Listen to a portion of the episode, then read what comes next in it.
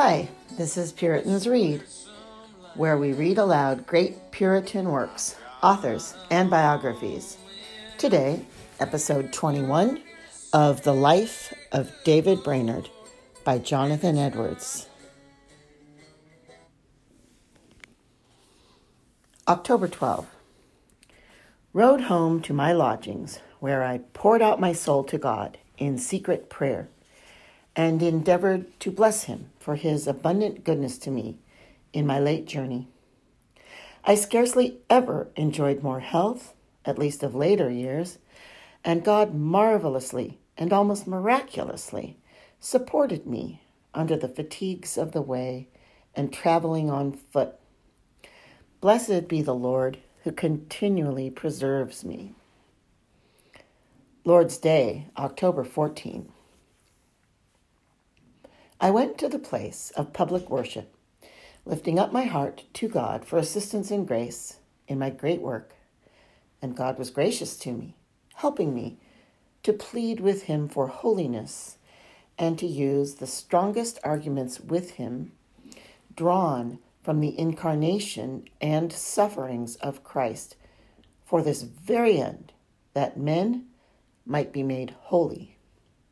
Afterward, I was much assisted in preaching.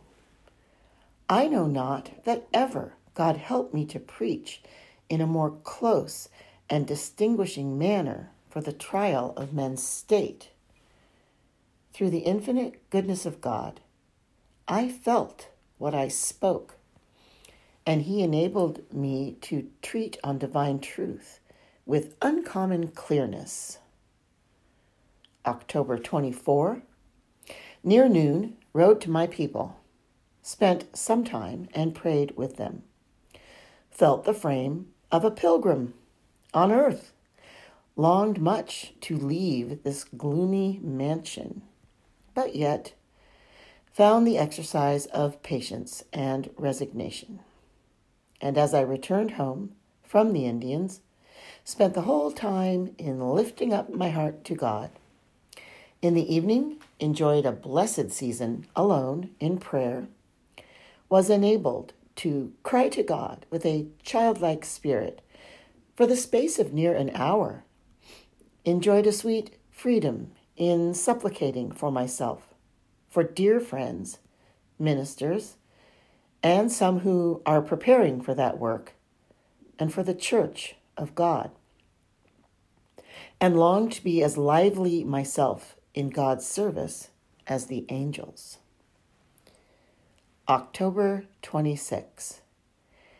In the morning, my soul was melted with a sense of divine goodness and mercy to such a vile, unworthy worm. I delighted to lean upon God and place my whole trust in Him. My soul was exceedingly grieved for sin and prized and longed after holiness. It wounded my heart deeply, yet sweetly, to think how I had abused a kind God.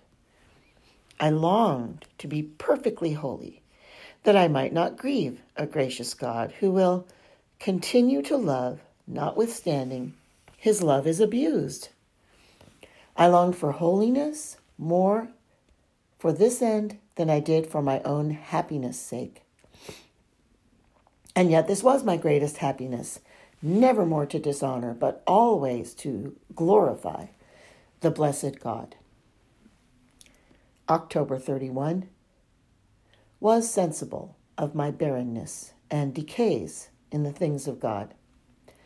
My soul failed when I remembered the fervency which I had enjoyed at the throne of grace Oh, I thought, if I could but be spiritual, warm, heavenly minded, and affectionately breathing after God, this would be better than life to me. My soul longed exceedingly for death, to be loosed from this dullness and barrenness and made forever active in the service of God. I seemed to live for nothing and to do no good. And oh, the burden of such a life. Oh, death, death, my kind friend, hasten and deliver me from dull mortality and make me spiritual and vigorous to eternity. November 5, he set out on a journey to New York and was from home more than a fortnight. He was exposed to cold and storms, became greatly fatigued, and when he returned from New York to New Jersey, was taken ill and detained some time. November 21. Rode from Newark to Rock Citticus in the cold and was almost overcome with it. Enjoyed some sweetness in conversation with dear Mr. Jones while I dined with him. My soul loves the people of God, and especially the ministers of Jesus Christ who feel the same trials that I do. November 22. Came on my way from Roxitticus to the Delaware. Was very much disordered with a cold and pain in my head. About six at night, I lost my way in the wilderness and wandered over rocks and mountains, down hideous steeps, through swamps, and most dreadful and dangerous places, and the night being dark so that few stars could be seen, I was greatly exposed. I was much pinched with cold and distressed with pain in my head, attended with sickness at my stomach, so that every step I took was distressing to me. I had little hope for several hours together, but that I must lie out in the woods all night in this distressed case. But about nine o'clock, I found a house through the abundant goodness of God and was kindly entertained. Thus I have frequently been exposed and sometimes lain out the whole night, but God has hitherto preserved me, and blessed be his name. Such fatigues and hardships as these serve to wean me from the earth, and I trust will make heaven the sweeter. Formerly, when I was thus exposed to cold, rain, etc., I was ready to please myself with the thoughts of enjoying a comfortable house, a warm fire, and other outward comforts, but now these have less place in my heart through the grace of God, and my eye is more to God for comfort. In this world, I expect tribulation, and it does not now, as formerly, appear strange to me. I do not, in such seasons of difficulty, flatter myself that it will be better hereafter, but rather think how much worse it might be, how much greater trials others of God's children have endured, and how much greater are yet perhaps reserved for me. Blessed be God that He makes the thoughts of my journey's end and of my dissolution a great comfort to me under my sharpest trials, and scarce ever lets these thoughts be attended with terror or melancholy. But they are attended frequently with great joy. November 23rd. Visited a sick man, discoursed and prayed with him. Then visited another house where was one dead and laid out looked on the corpse and longed that my time might come to depart and be with Christ.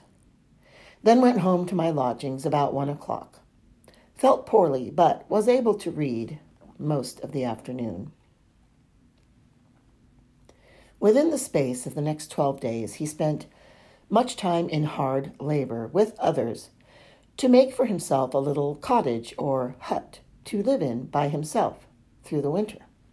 Yet, he frequently preached to the Indians and speaks of special assistance which he had from time to time in addressing himself to them, and of his sometimes having considerable encouragement from the attention which they gave.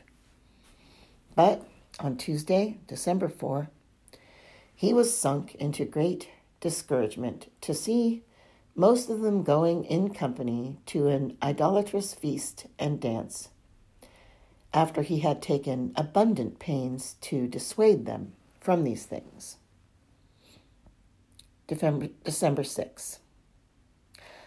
Having now a happy opportunity of being retired in a house of my own, which I have lately procured and moved into, considering that it is now a long time since I have been able, either on account of bodily weakness or for want of retirement or some other difficulty, to spend any time in secret fasting and prayer.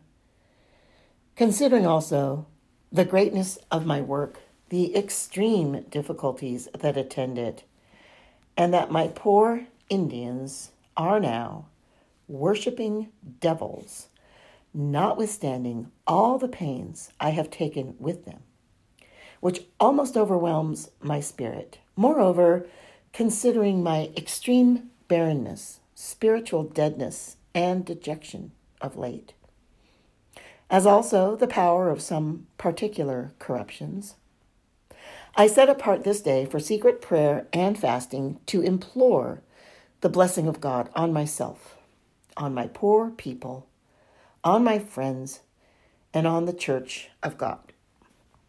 At first, I felt a great backwardness to the duties of the day on account of the seeming impossibility of performing them. But the Lord helped me to break through this difficulty.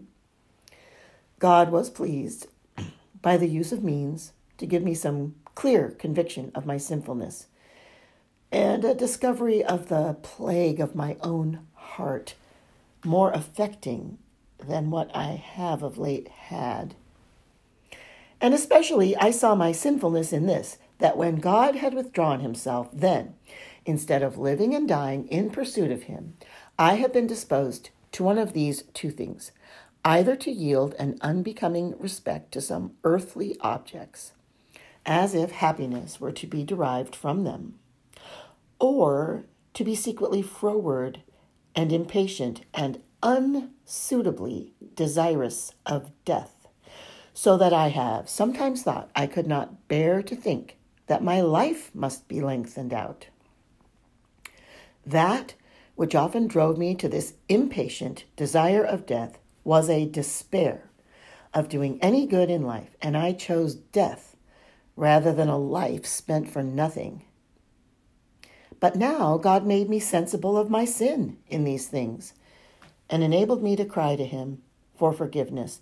Yet this was not all I wanted, for my soul appeared exceedingly polluted. My heart seemed like a nest of vipers or a cage of unclean and hateful birds, and therefore I wanted to be purified by the blood of sprinkling that cleanseth from all sin. This I hope I was enabled to pray for in faith. I enjoyed much more intenseness, fervency, and spirituality than I expected. God was better to me than my fears. Toward night, I felt my soul rejoice that God is unchangeably happy and glorious, and that He will be glorified, whatever becomes of His creatures. I was enabled to persevere in prayer and sometime in the evening, at which time I saw so much need of divine help in every respect that I knew not how to leave off and had forgot that I needed food. Blessed be the Lord for any help in the past day.